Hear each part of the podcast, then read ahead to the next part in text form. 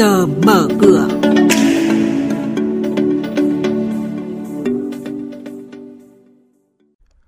Những thông tin chính sẽ có trong chuyên mục trước giờ mở cửa ngày hôm nay.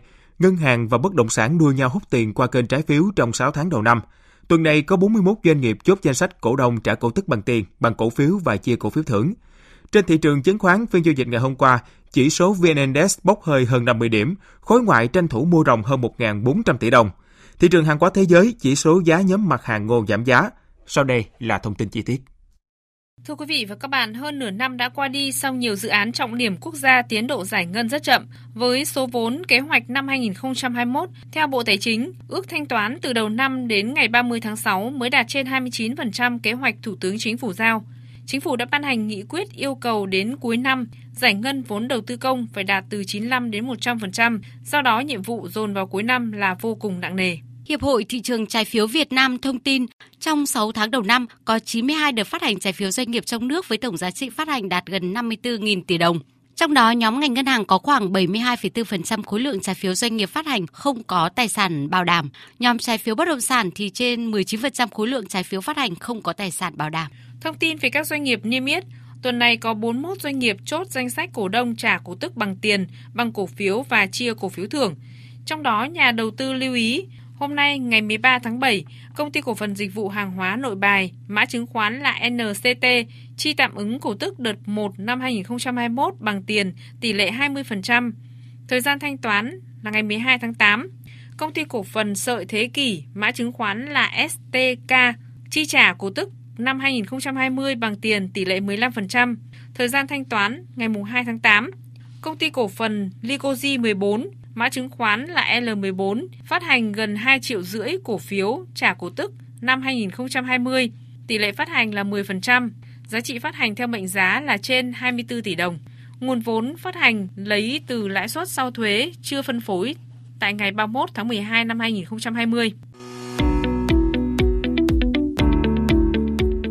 Quý thính giả đang nghe chuyên mục Trước giờ mở cửa phát sóng trên kênh Thời sự VV1 từ thứ 2 đến thứ 6 hàng tuần trong theo dòng Thời sự sáng. Diễn biến thị trường chứng khoán Biến động giá hàng hóa được giao dịch liên thông với thế giới trên Sở Giao dịch Hàng hóa Việt Nam. Nhận định phân tích sâu của các chuyên gia tài chính, cơ hội đầu tư được cập nhật nhanh trong Trước giờ mở cửa.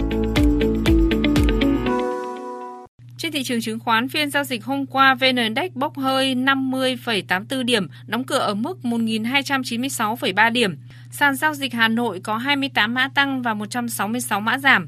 HNX Index giảm 13,75 điểm xuống 292,98 điểm. Upcom Index giảm 3,19 điểm xuống 83,89 điểm. Đây cũng là các mức khởi động thị trường sáng nay.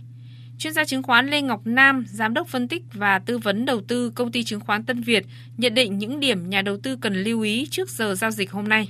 Trong giai đoạn tương đối là biến động ở thời điểm hiện tại thì à, chúng ta cũng cần phải nâng đề cao việc của quản trị rủi ro các nhóm cổ phiếu mà chúng ta nắm giữ. Mỗi một nhà đầu tư thì có một cái danh mục khác nhau. Và tôi nghĩ rằng là chúng ta cần tập trung vào các cái mã cổ phiếu ờ, của chúng ta nhiều hơn để hiểu hơn về các cái cổ phiếu đó. Và đâu đó giai đoạn dễ dàng đối với thị trường chứng khoán trong cả quãng thời gian dài trước đây, có vẻ như đã không còn nữa. Và trong giai đoạn sắp tới thì chắc chắn là vẫn sẽ xuất hiện các cái cơ hội. Tuy vậy thì nó cũng sẽ ít hơn do đó thì chúng ta càng cần phải tập trung vào việc tìm hiểu sâu hơn về các cái nhóm cổ phiếu của mình. Tôi thì vẫn chờ tiếp tục cái kết quả kinh doanh quý hai và chúng ta sẽ review lại các nhóm cổ phiếu để tìm ra các cổ phiếu tiềm năng trong giai đoạn sắp tới. Tiếp sau đây là thông tin từ Sở Giao dịch Hàng hóa Việt Nam giao dịch liên thông với thị trường thế giới. Thưa quý vị và các bạn, mặt hàng ngô đã trải qua một tuần giảm giá liên tục nhờ báo cáo diện tích gieo trồng trước đó. Thông tin chính lý giải cho đà giảm mạnh này là thời tiết vành đai ngô của Mỹ xuất hiện mưa, giúp cải thiện tình trạng hạn hán kéo dài ở khu vực này. Tuy nhiên, tình trạng hạn hán ở Mỹ đang rất nghiêm trọng và lượng mưa xuất hiện gần đây khó có thể bù đắp đủ lại những thiệt hại trong gần 2 tháng qua. Ngoài ra, một số dự báo thời tiết cho thấy khu vực vành đai ngô của Mỹ vẫn có thể chuyển sang khô nóng trở lại vào tuần tới và kéo dài đến tháng 8. Thông tin này sẽ có tác động lớn đến việc xác định xu hướng tiếp theo của giá ngô.